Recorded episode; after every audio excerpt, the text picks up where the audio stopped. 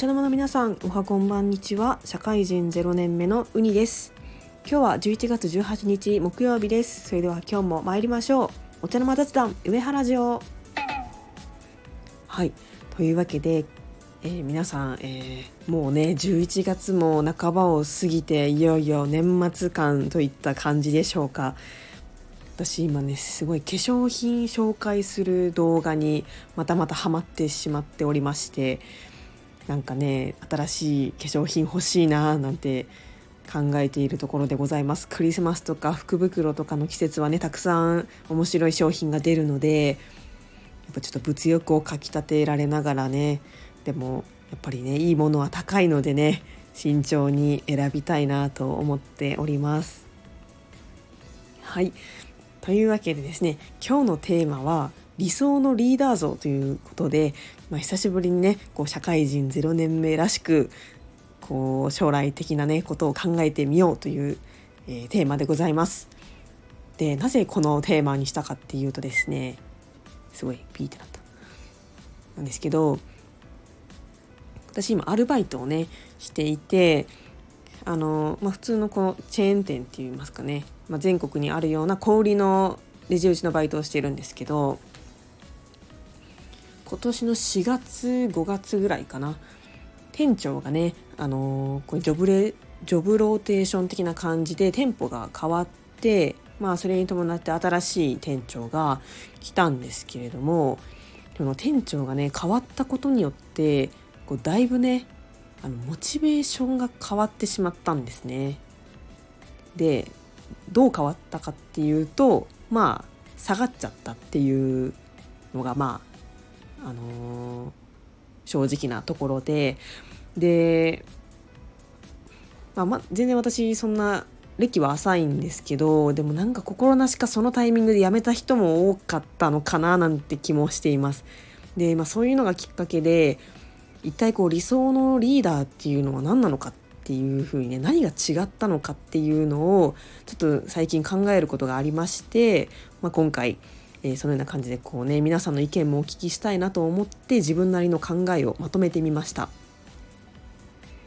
でねまあ、将来こう自分がリーダーになるかどうかは分かりませんけれど、まあ、上司とかね先輩には少なくともなると思うので、まあ、理想のリーダー上司先輩とはっていうのをね、えー、皆さんと考えていきたいなと思います。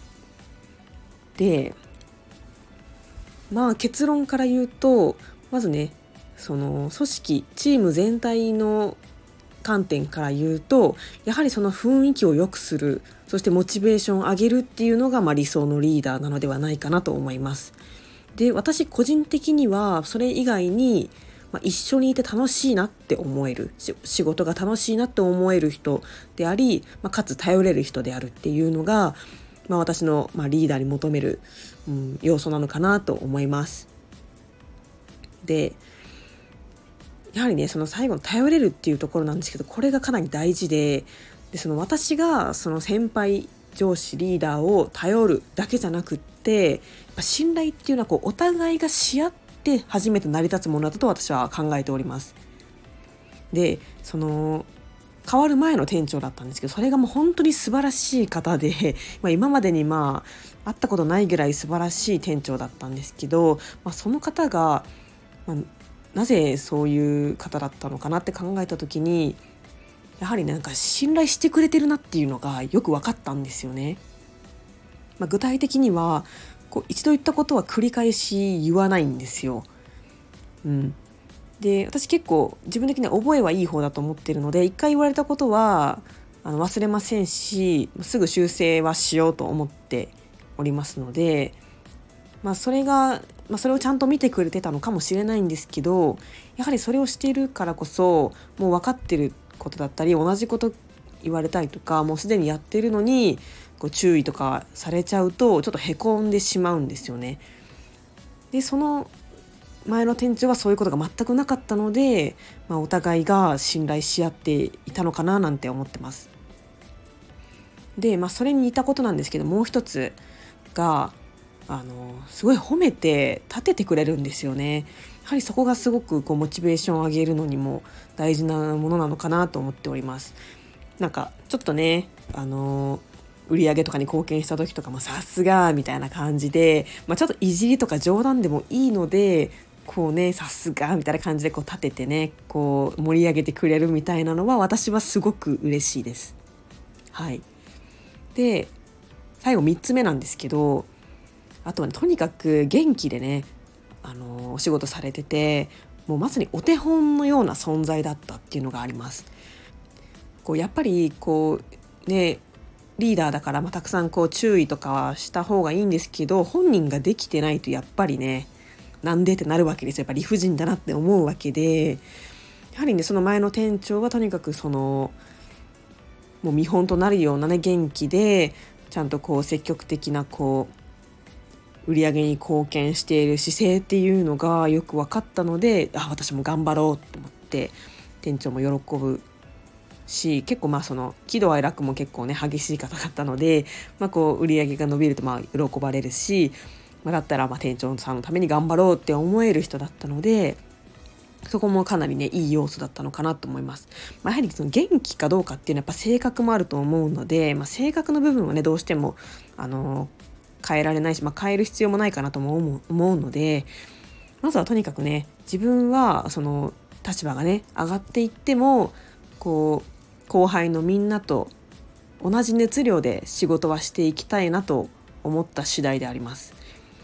やっぱりこうね経験したからなんかもう手抜きでもこれはもう適当でいいやみたいな感じじゃなくってちゃんとこうね自分が指示するのであればその後輩のお手本となるような、まあ、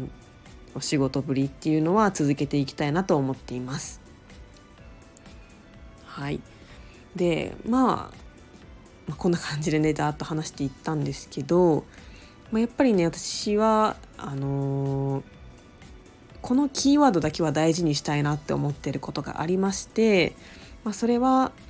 えー、信頼ですね。先ほど何回も言いましたけど信頼。そして親近感です。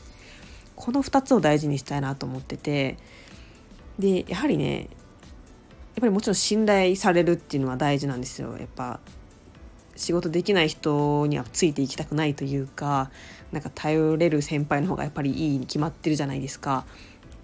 なので、まあ、さっき言ったみたいなお手本となるような存在ではありたいと思うんですけどでもバリバリ仕事をしててでなんかちょっと近寄りがたい雰囲気があってしまうとやっぱりねこう話しかけづらいとかこう困った時に相談しづらいっていうのがあると思っておりましてやっぱそれはそれでねやっ